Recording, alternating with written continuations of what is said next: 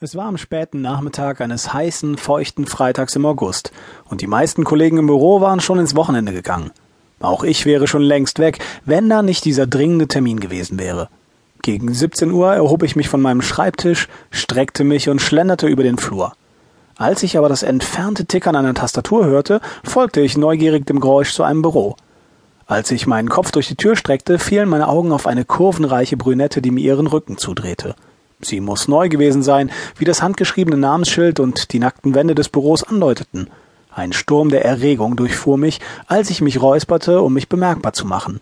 Ihre Augen waren von einem kristallklaren Blau und das Mädchen hatte, um sich Erleichterung von der Hitze zu verschaffen, einige Knöpfe ihrer Bluse geöffnet, was mit einem Blick auf einen ausgeprägten Spalt gab. Wir plauderten ein bisschen und sie gab zu, mich schon früher bemerkt zu haben bei Besprechungen und auf den Fluren. Sie sagte, dass sie besonders meine Krawatten bewunderte. Hier warf ich meine Krawatte über meine Schulter, lächelte und sagte ihr im Spaß, wenn du die Krawatte haben willst, komm und hol sie dir. Kichernd näherte sie sich und fing an, die Krawatte zu lockern. Der Duft ihres Parfums reizte meine Sinne, als sich unsere Gesichter näherten und unsere Augen sich trafen.